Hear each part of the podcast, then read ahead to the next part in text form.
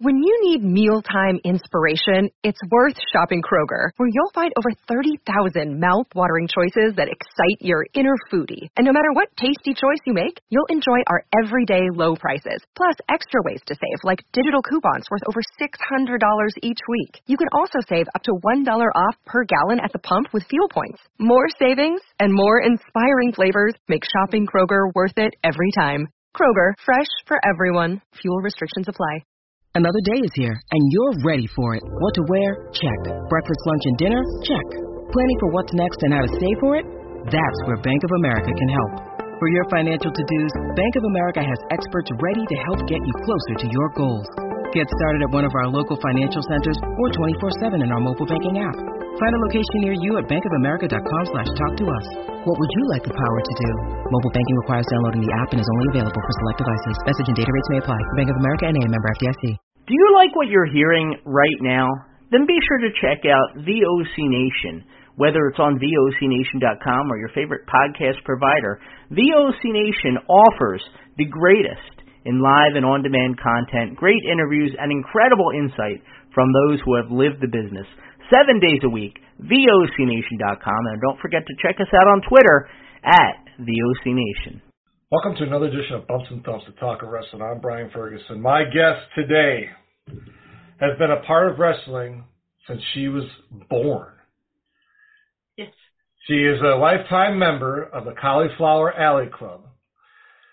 Ladies and gentlemen, my pleasure to introduce Miss Mrs. Paige Von Hess Sutherland, and I have my sidekick again today, Mr. George Shire. I, Paige, thanks for coming on today. I really appreciate Thank it. you for thank you so much for having me, guys. We, Such a pleasure. we've, it was uh, great to meet you at the Cauliflower Alley Club reunion this past uh, August Yeah. uh, in Vegas. Yeah, I mean, I, I knew of you before. I had seen you uh, the year before, uh, and, but you know, and now, from what I understand, you are part of uh, the Queens at the CAC. You are the fourth member I certainly with- am. with Barbara Goodish, Darla Staggs, and Pamela Morrison. You are the what a trio! All of them Yeah. are good friends of mine, sweethearts. yes. of They are dolls. They oh, Yeah. such sweet ladies. And I was Yeah. honored to be crowned after our my Yeah. seminar. I was just I could not believe it. Them. Just make sure they don't get you into trouble. yeah. Hey, I know all, I know all of them, and especially You know them very well. And I know Darla especially. She's she's a sweetie. So She Yeah. certainly is. They all Yeah. are wonderful ladies. she just Yeah. recently left Minnesota here. Just this past month, she retired from her job and she took off, moved to Florida, and she's going to be down there with Barbara Goodish. So I so love that. Uh, It sounds she's a beautiful place to retire, and with Barbara, like how much better can that be? right? exactly, Barbara Goodish is just a just a great lady. So Oh, She is. and Pam Pam Morrison too. Wow. Pam is Oh, good. Yeah, they're they're all- all great ladies. The queens are all good ladies. Absolutely. and now they're international for sure because you live in Canada. I know Barbara's originally from New Zealand. However, she lives in the States. You live in Canada, so now they're truly international. we certainly are. All right, Paige, let's talk a little bit. You are the daughter of Kurt Von Hess. I didn't I failed to mention that before. I want to get into if we could, Paige, about you growing up. What was that like? I mean, cuz your dad uh he was pretty uh he got a lot of heat uh, in his day when he was when, and when he was healed. he was one of the last ones that I from what I've read and understand. One of the last know. ethnic heels, yes. Yeah, ethnic heels. And what was that like for you growing up? What was Oh. yeah? let- Let's hear it. um, my earliest memory of my dad uh, was I didn't know he was a wrestler at all. I mean, I was only five, maybe four or five. My earliest memories. Um, he used to have an Orange Crush truck that he would uh, a distributorship of uh, Frito Lay Orange Crush, and that's what because a lot of guys wrestlers back then had actual jobs. and did this stuff on the weekends. And you know so I didn't know about all this until he came home one day and he took his hat off and he shaved his head. And back then men did not do that. Never. Like you just didn't see it. Today's society yes everybody you just does. lose it naturally today they lose it naturally yes yeah But with my dad, he shaved his head off and he did his hair off. And um he when he took his hat off, I was playing out front, and I looked and he go and he goes, "What do you think?" And I and I'm like, I I could I couldn't believe he did that, and I didn't know why. And I cried and cried, and I went in the house and.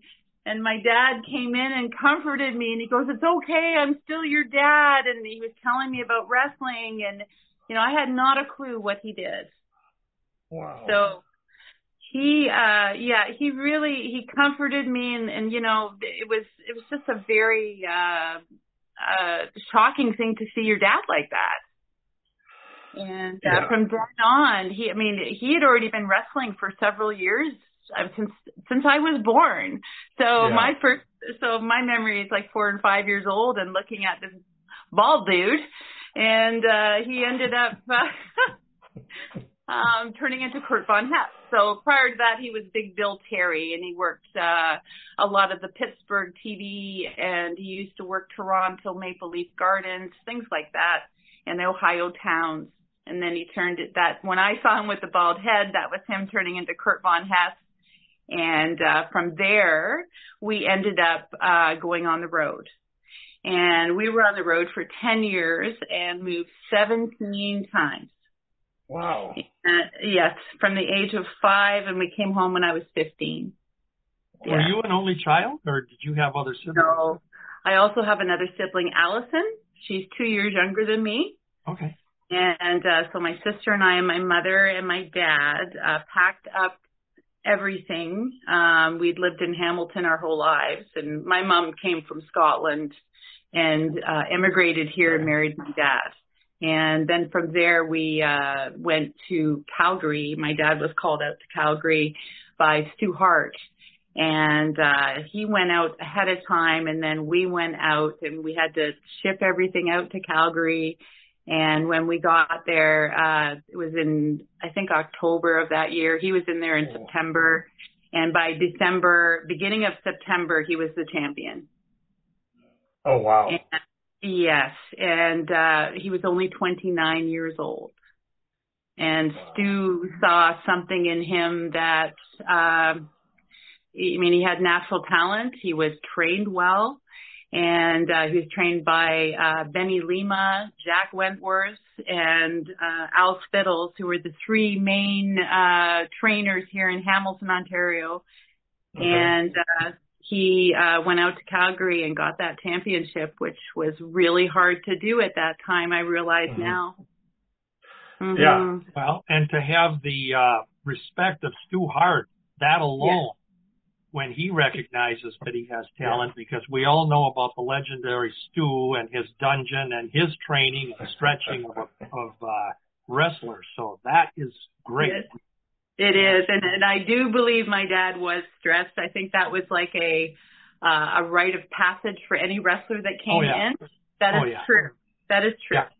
Yeah, Um, and Stu probably enjoyed it. Loved every minute of it.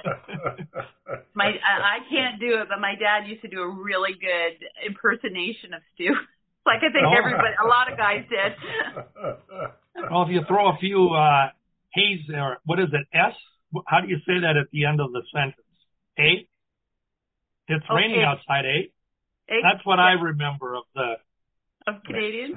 yeah, kind of the Stu Hart thing. Yes, we say a a lot and we say sorry a lot.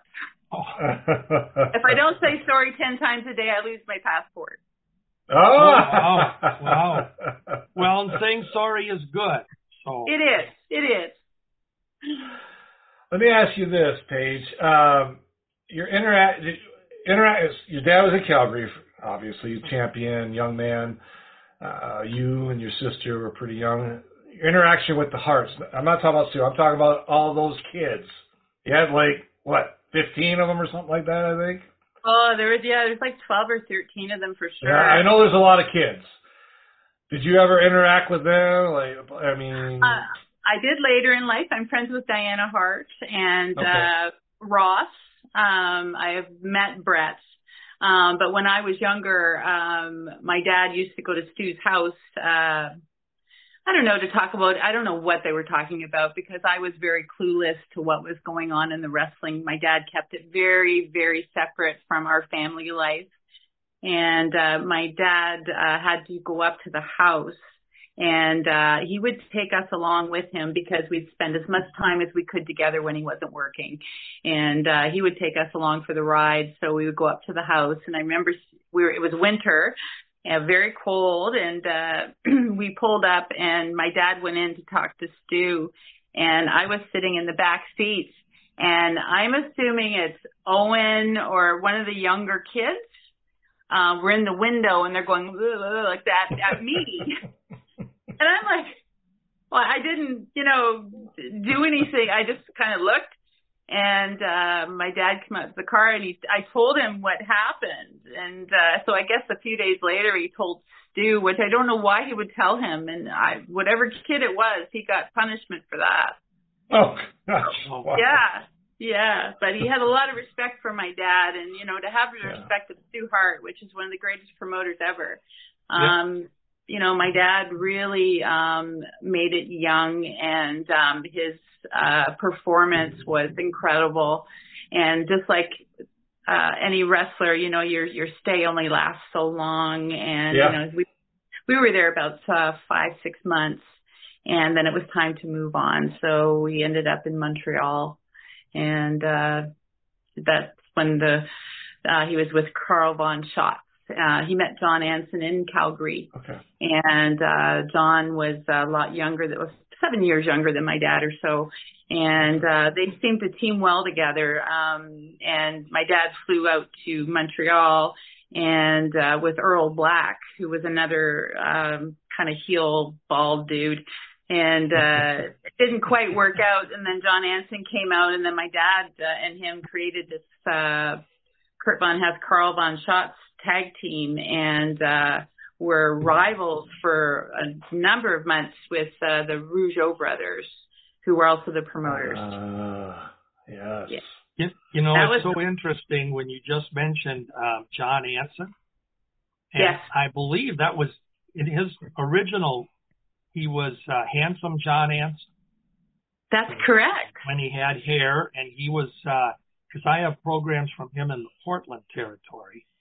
Yeah, he's from the West Coast. Yes. Yeah. Yes. Yeah, And now And he lives know- on an island somewhere. So and I really love what you said when you said you didn't know what your dad did, and, and you kind of No. kept it all a secret and everything. And I can't tell you, Paige, how many times I hear uh, siblings of wrestlers that say that.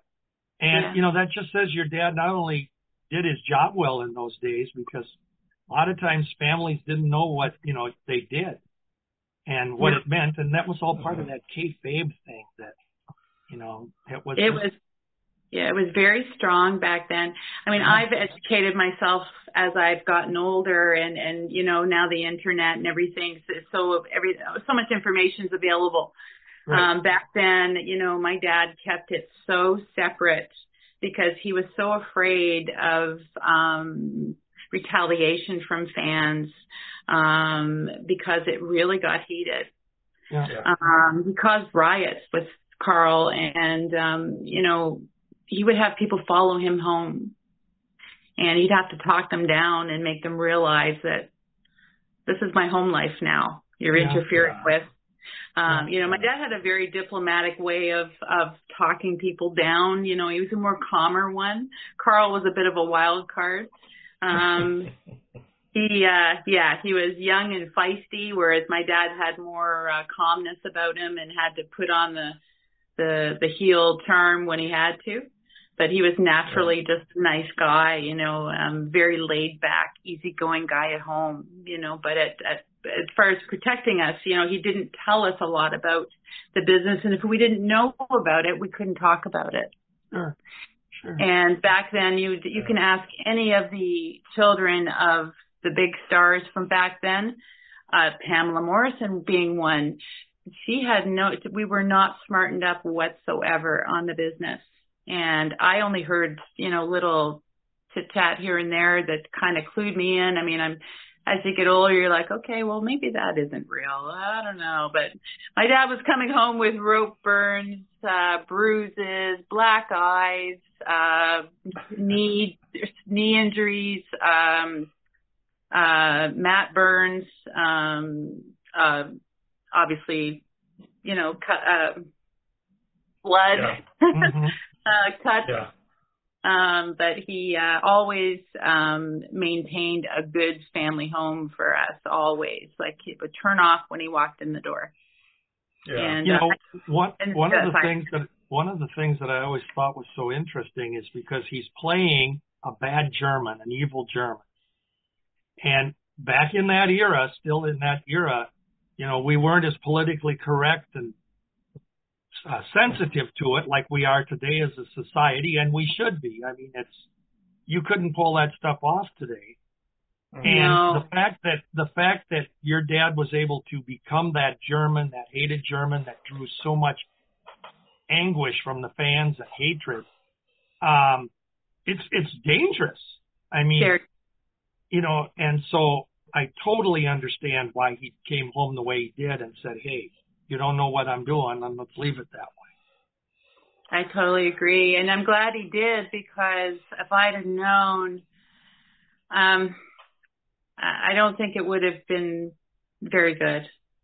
Um, Yeah. he would he would have felt more. Uh, he felt at ease when we let knew less. He just wanted us to go to school, Sure. meet fr- meet friends, which we didn't get to have friends for very long. Um, my sister was more outgoing than I am, so um, I was more bookish, and you know I kept to myself. But um, he really worried about us girls and my mother, of course.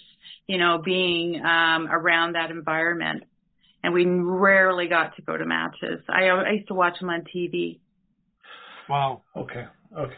Yeah. Did you, did you have any instances where the, a kid or kids at school did know that he was your dad, or was that really successfully kept from them, and you didn't have to worry about any retaliation or? Uh, no, I always got found out.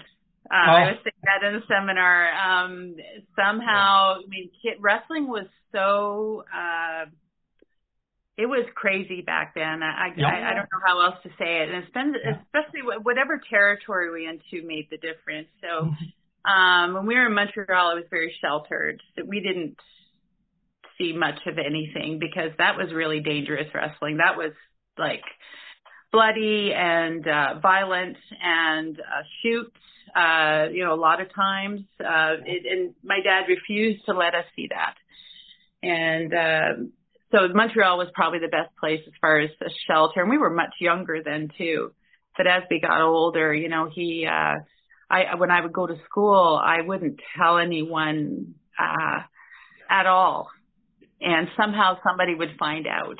Uh, eventually they would find out. Uh, they would see me together with him, you know, at the gas station or something. One Sure. little, like one little thing. And then all of a sudden I'd go to school and the next day and everybody go, I didn't know your dad was Kurt Von Hess. And it's just like, and I had mixed, uh, you know, I, I, I said in the seminar, you know, a lot of boys, uh, young boys were totally enamored with that. They could not believe that my dad was a wrestler and what's that like? And they were so curious. But there were a few times where uh, I had difficulty at school, uh, changing schools so much, but also with friends and, and actually girls um, would challenge me um, to fight Oh boy. just because of who my dad is. And, uh, you know, I had a really bad fight, uh, that I did not, uh, and I would never initiate a fight. I, I'm a very easygoing, I'm a lot like my dad, actually. Very easygoing, I'm, I'm but not the wrestling part. You're really a hated German, and you're not telling us. Yes, yes, deep down. but uh, you know, I did have one challenge in Nashville. My dad was uh um the assassin at the time with Randy Colley.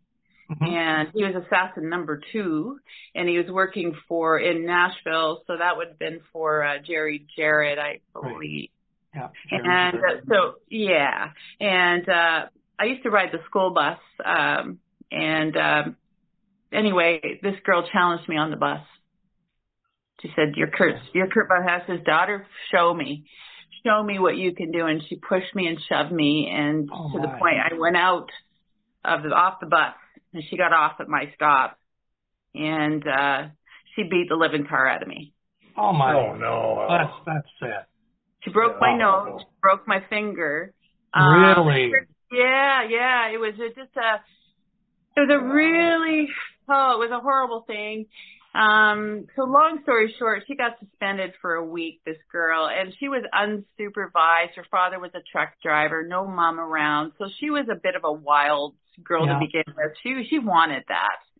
And uh you know, I, I ended up getting suspended as well just to keep me home uh away from that for a while.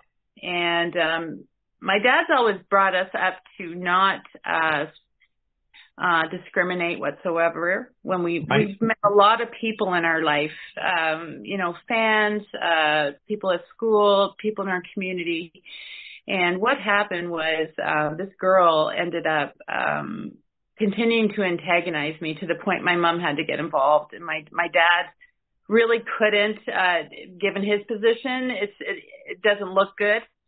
Um you know having this big monster of a guy come in and you know intimidate this girl who is probably 12 or 11 and uh but yeah she she really did some damage and uh I was just crushed and that's I think that's a point when my dad really realized how wrestling was starting to affect my life Yeah. and uh, that was the start of him starting to plan for us to come home and have, you know, me be in high school and and my my sister as well, and uh, have a normal life here back in Canada because we've been on the road so long.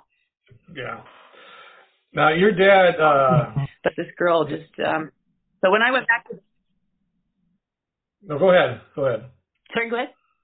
Oh, I was I just going to say when I went back to school, Mhm. this uh so the uh the the these girls um of color really liked me and you know and that's what I was getting back to is the discrimination. My dad I I looked at everybody the same. Um just love everybody. Which is good. it's a, such a good quality to have and Yeah. my dad instilled that in my sister and I. And uh so when I went back these girls of color got this girl and she got Oh boy. she got it back. Hmm. Ugh, yeah. And I said, Don't you ever go near her again. Well, God bless them for that. yeah, yeah. But I want to ask you. I, I read uh, your dad had retired uh, in the seventies, was it? No, he retired in um it was listed as 1986, but it's actually Okay. 1989. 89. Yeah, it was Okay, he was working in Virginia. Mhm. okay. So you're older then, but I mean, as you went through high school, uh, college, uh, were you were you more involved? I guess were you kind of with your dad, like after high school? I'm assuming you know you're an adult now and, and you're going to school. Yeah. Um, but did you get involved anything in the business wise, or like help him, or promote him, or something like that, or or not really, or No, not at all actually. He wouldn't he wouldn't uh he wouldn't even talk about uh very much about wrestling at home. Uh I would just hear through phone calls and things like that, but he no, I never got involved. He never allowed me to. Um I don't even know if I would have at the time because he was his own manager. He for all for many years he did everything himself. yeah, You know, in the early days, he had, you know, Eddie Creatchman or George Cannon because he wasn't quite good on the mic yet. yeah, But as soon as he got that, he didn't need the manager anymore. He just needed a partner. yeah. So from that, he ended up, uh, you know, doing, having quite a career. But yeah, he, uh, he really, um, didn't, uh, ask too much of me. Although my sister was, uh, misbehaving one summer and, uh, he took her on the road because my mother was so sick and tired of her driving us crazy. and uh he so he took her on the road and made her sell programs for and it was a um I don't know if you know of Dave you know of Dave McKigney. Yeah. Uh, yep. the The, Bear Bear Man. Man. The Bear Man. Yep. Right. So that summer my dad worked for the Bear Man and they went all up in northern Ontario and she was gone for like two, three months, my sister Allison and uh my dad's trying to straighten her out and uh she loved it. But yeah, I had I she loved it. Yeah, yeah. And my mother needed a break. oh, that's funny. Um, so I think it, your dad mostly worked Canada. I mean, I know he worked the states some, but was his main hub uh, Ontario, Winnipeg? Uh, no, uh no well, he actually, was in the Detroit territory with. Detroit was his main spot. Yes. Okay, Detroit was his main spot. Okay, yeah, I, Yeah. I had read that, but you know, you got to check. You got to check. Fact Oh check. yeah. No, I understand. You know, um Carl and my dad um were in Montreal uh in 72 and the Sheik came there for this big event at Jarry Park which had 27,000 people attend. It was an outdoor event. The previous week the Rolling Stones uh they beat their pop their uh numbers. Wow. Um, so they were at this, and and of course the Sheik started a riot. He was like up against Johnny Rougeau or Jacques Rougeau, I'm not sure, and uh, he ended up. Uh, my dad and uh, Carl had to go into and get the Sheik out because he was getting there. Because once they go crazy, that's it. You're it's done. Like Yeah. you you have to get out. Yeah. And uh my dad and this is and this is a story I've heard from Carl. I didn't even hear this from my dad. So um my dad didn't share too many stories. Um but uh Carl said that uh um they were sent in by one of the Rougeaus to get uh, the Sheik out of there and it was getting pretty bad. Things were flying and you know, so they got him back. And uh, the Sheik had known my dad in Schotz, or I say Schotz, but Carl for quite some, t- for you know, for a while. Um, They were making a name for themselves uh, in Montreal, and uh, the Sheik said, "You got to come and work for me." And uh, sure enough, they were there by October of '72, maybe November, and uh, they ended up winning five times for the tag team. NWA Detroit. Yeah. Um, and my Yeah. dad won it once with Carl von Brauner. Um, so my dad actually has six NWA Oh, okay. uh, tag team title Detroit version. Yeah.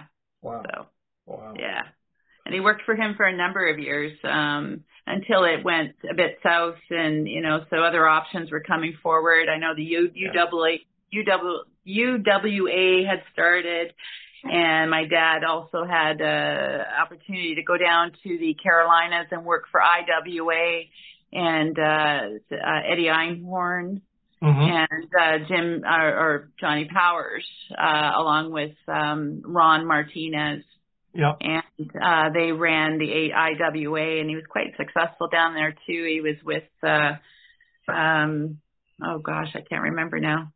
He had so many partners. Yeah. but Yeah. uh yeah, so we did a lot in the in the south uh the US. Let me ask you this, Paige. Um, when the expansion was going on with WWF, when Vince Jr. had taken over, Hmm. impacted a lot of wrestlers, a lot of promotions, you know, the territory days. How what was that like for you and your family, your dad? Did it did he ever say anything about it? I mean, I know you didn't talk much, but I mean, by then I, you were older, Yeah. and I don't know if he ever said anything like, you know, I can't believe this guy's doing this, or if he's like, this might be good for the business, or what was his, as far as you know, what was his uh, opinion on the matter? Uh, early days, my dad worked for Vince Senior. Um, not not consistently, but you know, certainly, um, you know, you take a trip for a week to New York and come back, and you know, just do some shoot some matches, and and you know, Mhm. just um, you know, that was and when he was Bill Carey, right? Uh, that's when he was Kurt Von Hess as well. Oh, he was. He was. Okay. Okay. yeah. So um the, my dad would always say, you know, and a lot of other wrestlers used to say, if I could only get in the New York office, that's all mm-hmm. they want. Yeah. And, uh, you know, a lot of guys who had major talent, including my dad, were turned away. And, uh, you know, my dad went on to other promotions and as the years went on and then the early 80s, mid 80s, uh, when the takeover happened, um, my dad, that was career ending for my dad almost, you know, it's, um, he went in and was, uh, he did a, a few matches for Vince Jr. and, um, basically he was treated like, uh, enhancement. And he mm-hmm. wasn't you know, he was he was, more than that. He was more than that. He was much more mm-hmm. than that. Uh, certainly was. I was just talking to uh, Terry uh, H, who runs the Maple Leaf Wrestling uh, site here, and he said this morning to me, he goes, even with with Maple Leaf Wrestling, the same thing happened. Um, you know, he wasn't put over, and he should have been. Um, he was a, uh, you know, just one of those guys that he could fit into anything. He would, you know, and he had the good ring, uh, psychology and, um, he had the experience and, um, had been in every ter- territory except for AWA, which he never did. And, uh, uh-huh. a couple of other small promotions, but most, most of the major territories, he was there. Well, yeah. and you know, Paige, what you're what you're describing is is what most of the wrestlers felt when that expansion and that takeover that Vince Jr. did. You know, we had all these wrestlers from all these territories that had so much talent and so much to give to the business yet. And there just weren't enough places for them. And Vince was more content on embarrassing people at that point and only making stars of guys that he wanted to go with his, with his expansion route. And so, you know, good wrestlers, they'd come in and be, you know, you're going to job for this guy or that guy, and and I don't have room for you in my territory because. And then as he's taking the territories down, there's no place for these wrestlers to then go to. And that's what made that whole thing so sad. It was yeah. sad. And my dad was my my dad was sad about it. Yeah. It it just, it was career crushing because those territories that was his bread and butter. And, you know, he couldn't go back to them because it was all bought up and conglomerated into one big yeah. thing. And you're absolutely right when you say that I saw guys go, I've seen matches where they are humiliated, humiliated. And it really upset me back then when I, I just saw a match recently of my dad wrestling, um, with, uh, um, one of the uh the uh some Vachons, uh Paul Vachon Paul and my dad and it, and it was the the Blue Demons. And these guys are like veterans and you know, and it was like 1983, 84 and uh Vince brought him in and put him on TV and did and made these Blue Demons look like they're like the be all end all and here's these two guys who could out wrestle anybody. Yeah and we're so tough, you know, yeah. and, but it was all at his direction. And then my dad had enough, you know, he says, I'm not going to be, he would walk away before he'd be humiliated. Yeah. Boy, I've heard guys say that to other wrestlers that, uh, they did. They just decided to leave the business rather than let this happen at the end like this. My dad actually retired for about sounds sounds but this is wrestling, don't forget. Eight yeah. months. he took eight months off and tried to do a regular job. And, uh, you know, he was just so, um, disheartened by the whole thing. And, uh, he tried to do that straight, the, the normal life and, uh, he ended up back in it again. And, uh, you know, as soon as he got a lead and, you know, and he was back down into, uh, Mid South for Bill Watts. So, yeah. Yeah. And that's where he ended his career. Okay. Wow. I tell you, yeah, it, uh, like George said, it's just it's so sad how everything went down. I I always have felt, even as a kid, you know, when because I, I was I grew up in Wisconsin, you know, George is in Minnesota, uh, but I watched AWA, you know, Verne Gagne. I mean, every Sunday morning uh, before church, it was on, uh, and I would watch it Some people Well, didn't could- go to church to watch. Yeah. That was more important. Yeah. Well, I had to be careful because my parents. was like church. It was. Uh, my parents weren't fans of it, so uh, I had to be very careful. When they'd see it on, they'd turn the channel. But when I was at my grandma's, I was good. My grandma let me watch it, and my dad and mom couldn't say anything because it's my grandma, you know, uh, and that's my mom's mom. So uh, yeah. Anyway, what my point is is that I just felt like, uh, you know, like your guys like your dad and others that were kind of put out to pasture because of whatever reason and they didn't have any other opportunities because he was putting everybody else, you know, either out of business or buying them up. yes. And I feel like even now today, uh, and maybe you can expand on this more, that you got two or three big ones now. You got Impact up in Canada. That's a big one up there. Yeah. And then you got WWE here and AEW. Th- th- That's the that's the three. hmm Everything else is, you know, indie, which is not a bad thing. Indies are, yeah, indies are great. Don't get me wrong, but I'm saying they're not on TV. They're not, you know, they're not getting that exposure. No. What is your opinion on that today? As far as, do you watch the product or do you just kind of like just watch your dad's old videos and some other old ones on YouTube, or what? Do you, what's that? What do you do with that? You know what? Um, first of all, before my dad passed away in 1999, he was obviously watching the Attitude Era. Uh, so at that point, he was disappointed that there weren't proper wrestling moves, lots of sex, um, lots of storylines rather than wrestling. Um, I mean, dad was old school. Everything was old school. You go in the, you know, the, we, he didn't practice before a wrestling match. He didn't do, uh, right, you know, maybe he would have written down a few notes or whatever, you know, what is going to happen. Um, but you know, other than that, he was very, he just knew what he had to do. And you know, back then those guys just got in the ring and did their thing. Um, Exactly. so- he didn't like it was so choreographed. And, um, you know, obviously for TV, you have to do that. And during that era, but he Yeah. really was disappointed. But at the same time, he watched it every week. Yeah. Go ahead. One of the things, one of the things that uh, you mentioned earlier, Paige, is you know that you had moved 17 different times and you were in these territories, and right there you're explaining how the business was when we had all these various territories around the country, where there were uh, probably 3,000 wrestlers that were making money and could go when they got old or stale in a certain territory, they could move on to another one. There was a place to go. Sometimes they did it out of necessity. And then when that territorial system was taken apart, now they didn't have a place to go. If they didn't work for Vince, they didn't have a place to work or at least a place to go to make a decent living.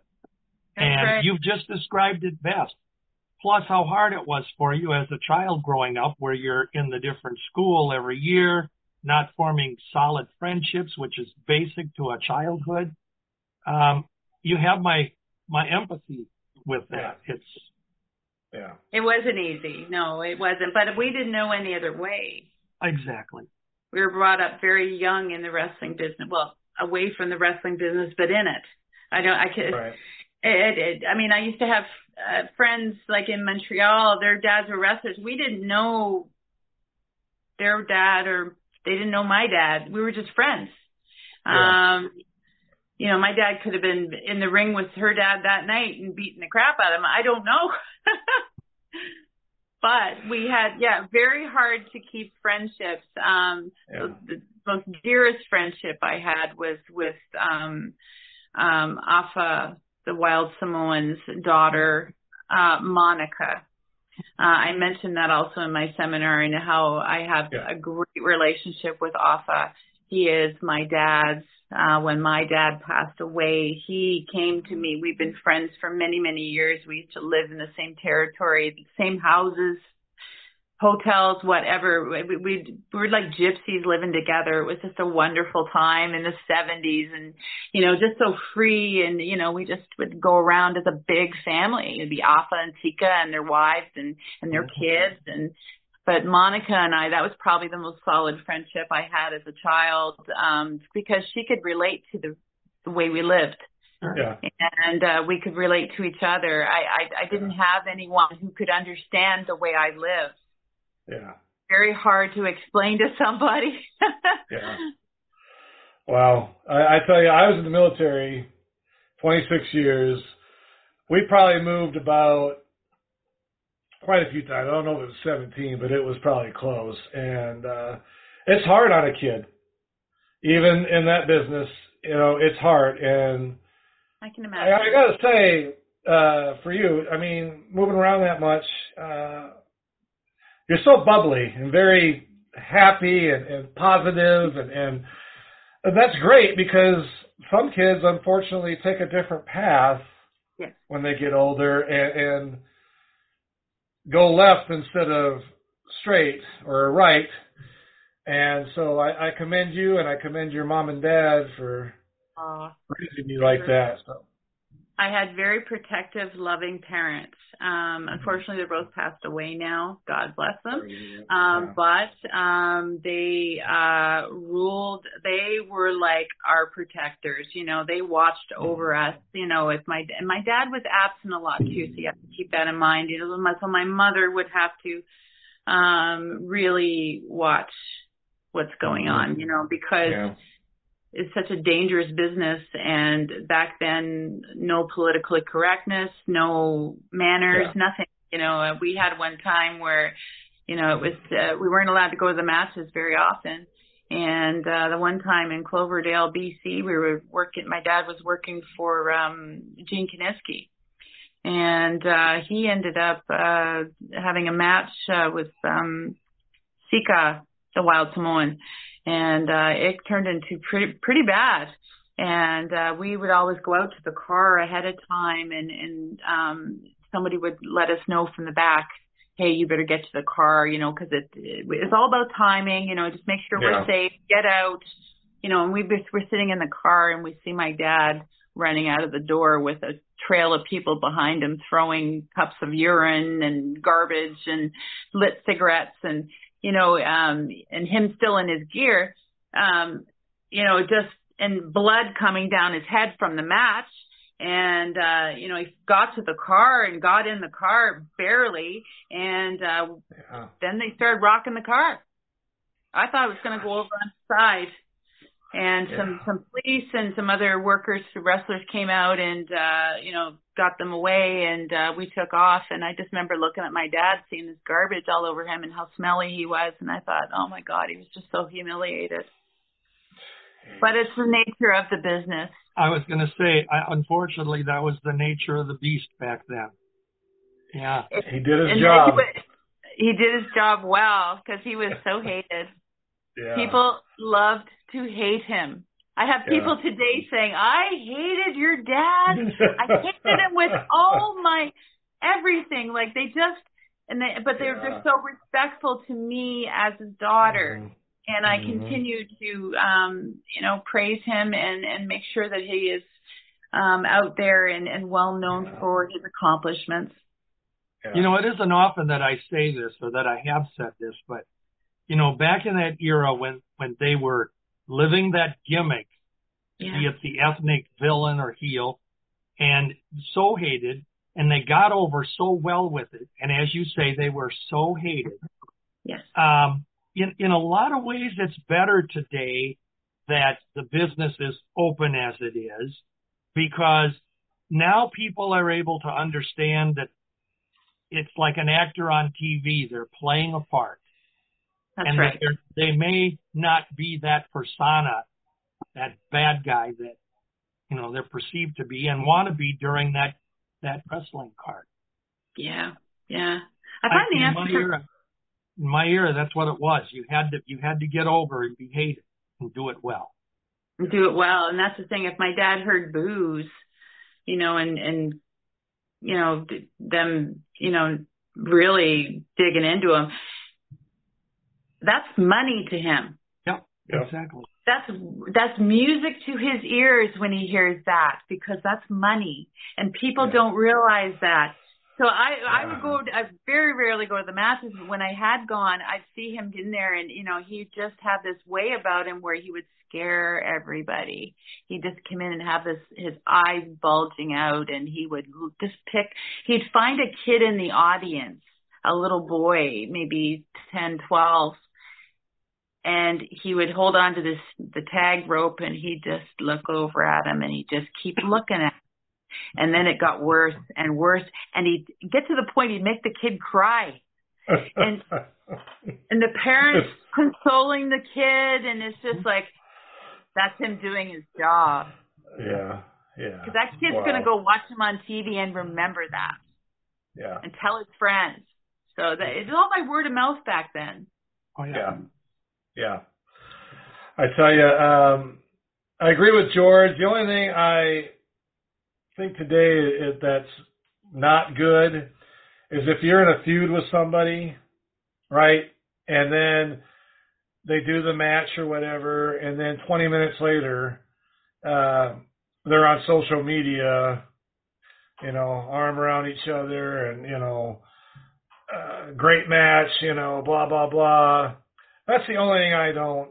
Well, I don't care for that at all either. I I mean, I, I no, I'm just pointing that out because I think today it, it's uh, it's I don't know how to say it, uh, but it's not as good as it used to be, in my opinion. Too, you know, I'm 52 years old. I grew up in the 80s, late 70s, 80s, watching this, and I've seen it make takes much a turn in my adolescence. You know, making this huge turn, and you know the attitude era, like when your dad or your dad watched it and stuff.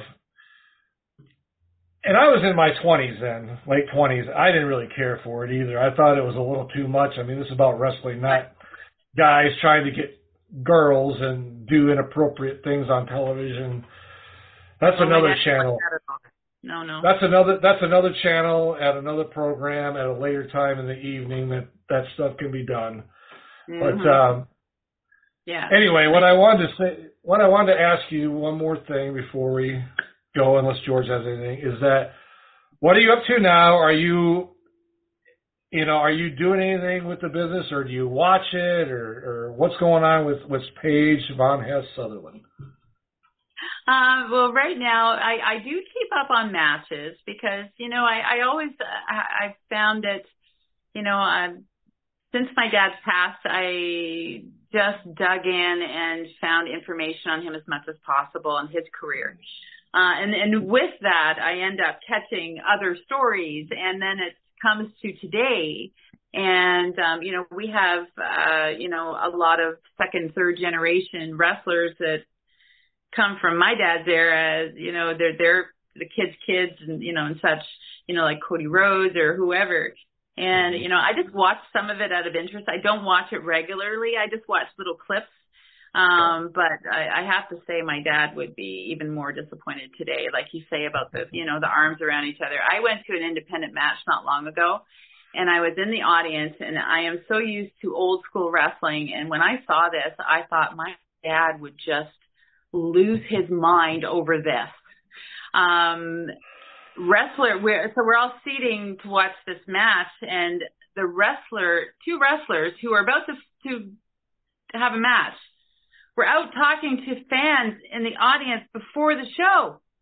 And I'm like, where's the mystery here? Where's the the magic, you know, that I know? Mm-hmm. It wasn't there. And it, Yeah. it really that was disappointing. And my dad would, you know, I would never see him when he entered an arena and if I was at the match, I would not see him at all. Like he, he would, Yeah. he would peek behind the the curtain and give me a wink. That was it, because I knew he was there. Yeah, right. Yeah. Otherwise, he didn't communicate. He didn't even acknowledge.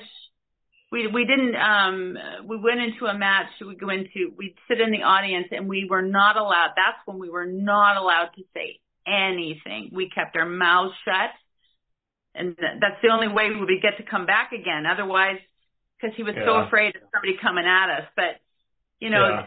the magic is gone uh, completely. I, I there's no heel baby face situation anymore. I find I find it's just Yeah. like two guys getting ready, and the skill itself. Uh, uh you know, I've I won't. Yeah. I. like, okay, let it out. where where where are the moves? Where where are they? Well, you know, and you know, Paige, you know, when you talk about all of this, back in that era with kayfabe and making it real, living it real for the mm-hmm. fans, mm-hmm. any promoter in a territory, they would they would literally fine or, or get rid of wrestlers if they broke that kayfabe. And if yeah. you had two wrestlers that were on opposite sides, and you're in the middle of a program together and you're seen together, you know that wasn't that wasn't good, and you're gone because you've yeah. just broken the whole code of secrecy. Well, and that happened, uh, happened to us.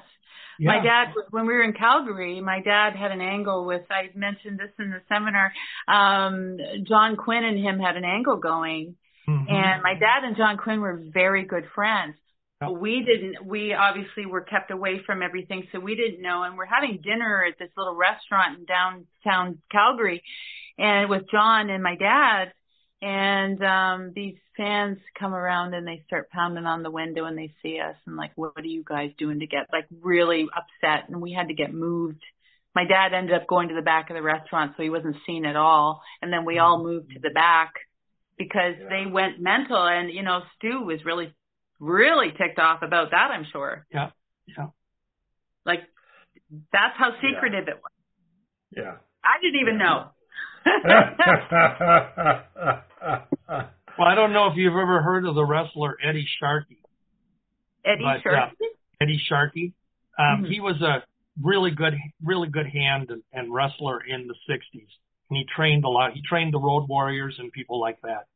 But Eddie made a comment. He said that his own parents went to their graves believing that what he did in the ring was real. He said that's how much it was instilled into him that you don't blow the whistle. You don't talk about it. No. Yeah. And I think that pretty well sums it up. I yeah. agree. It was almost like a um a lot of people compare wrestling in the that era with the kayfabe um to a, a brotherhood like a mafia. Oh yeah. Oh yeah. Oh, yeah. Same, yeah, same uh um uh way of thinking, um, the way you protected each other in the business. Same thing. Mm-hmm. Yeah. No, very, totally very, uh, very quiet. Yeah. yeah. All right. Well, George, you have anything to add, sir? No, I, I think we've pretty much covered it. I, I'm delighted that we had a chance to meet, and I agree with Brian. You're very bubbly and upbeat, and I yeah. love sharing, you know, hearing your stories because. Uh, oh, you. I've got a uh, million of them. well, maybe you come on again some other time if you want yeah. to discuss more. I certainly can. Yeah, I appreciate it. Uh, one more time, ladies and gentlemen, the daughter of Kurt Von Hess, Paige Von Hess Sutherland. Ma'am, thank you for coming on today. The newly inducted fourth queen with the CAC trio of Darla Staggs, Barbara Goodish, and Pamela Morrison. Thank you for coming on today. We really appreciate it. Thank you, Brian. Thank you, George. Thank you. I really appreciate your time. Thank, thank you. you. Thank All you. right, folks. If you're watching, thank you. If you're listening, thank you. And if you haven't subscribed, please do so, and we will talk to you soon. Hey, this is Total Package Lex Luger. You're listening to the VOC Nation. Don't miss out. VOC Nation's own Stro Maestro suffered a major medical and financial catastrophe this year. From the VOC Nation family, to all of you, please continue to pray for Stro Maestro for his continued recovery. You can also donate to his cause, paypal.me slash. The worldwide leader in entertainment. This is the VOC Nation Radio Network.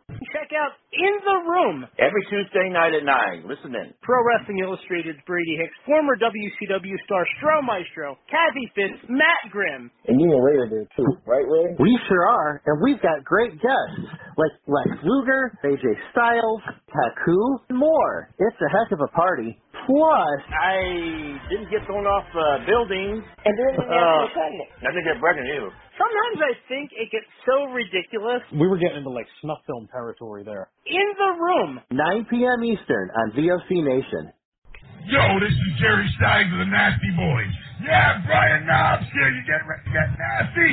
Well, listen to the VOC Nation, baby. VOC Nation is one of the longest running wrestling podcast networks, having started way back in 2010. VOC Nation provides daily streaming shows where fans have the ability to interact with their hosts and guests via phone calls, emails, and Twitter. VOC Nation hosts will include former backstage interviewer from both AWA and WWE, Ken Resnick, former WCW performer The Maestro, former Impact performer Wes Brisco, Pro Wrestling Illustrated contributor Brady Hick, and former Philadelphia radio personality Bruce Works. Archive free content includes past interviews with huge names like Hulk Hogan, Jesse Ventura, Kurt Angle, Jimmy Hart, Ricky Steamboat, Sting, Mick Foley, Joey Styles, Howard Finkel, and so many more. Listen live at VOCNation.com and subscribe to all the podcasts by searching VOC Nation Radio Network on your favorite podcast app. And be sure to follow these guys on Twitter at VOC Nation. Bill Apter has been in the pro wrestling business for over 50 years. Hey, talking here with uh, Arn Anderson. Arn, first of all, your height and weight. 6'1", 255. And now subscribers to VOC Nation Premium get exclusive access to Bill Apter's archived audio footage. And uh, where's your hometown? Minneapolis, Minnesota. Okay, and uh, give us something about your back. First of all, your relationship to Ole Anderson. Ole is my Subscription to VOC Nation Premium starts at just $3 a month and includes commercial-free audio and video versions of our top podcasts. Okay, we're speaking here with uh, the manager of the World Heavyweight Tag Team Champions, Tarzan Tyler and Luke Graham, and he's uh, he's sort of glowing tonight about a new prospect we haven't heard of yet. And for just $9 a month, Apter's archives are all yours. Uh, would you tell us who this new prospect Well, is? I'll tell you, Bill, I've searched the world and I finally found the true world champion. I finally found. Commissioner, what's your opinion of uh, Ivan Koloff winning the title from Bruno Sammartino? Well, I think uh, I don't know what to say, but I, I want to say one thing. Uh, Bruno was a hell of a champion. Hear exclusive interviews with the greatest performers of all time. This is Bill Apter, and once again, we're speaking here with Bruno Sammartino. Bruno, first of all, how did you and Bruiser lose that title to the Valiant? Well, actually, it was a, a, a very unusual loss, if you want to call it a Did loss. women have anything to do? Well, yes, but the whole thing is this: if the rules, as I always understood was that you, the title could only be lost by pin or or submission, which is the same rules as uh, my title, the World Wrestling Federation. That night, uh, it was To sign up, it's very simple. Head to premium.vocnation.com or go to patreon.com slash vocnation. VOC Nation takes you behind the scenes of the greatest moments in pro wrestling history. Each and every Thursday night, check it out. WCW star Stro Maestro takes you on a journey. It's WCW Retro. Talking old school match of the week, talking dream matches, taking your calls and looking back on an incredible career of acting, entertaining, and wrestling. Check it out, VOCNation.com, WCW Retro. Be sure to call in Thursday nights, 9 Eastern, on the VOC Nation Radio Network. This is Matt Hardy, and you are listening to the VOC Nation.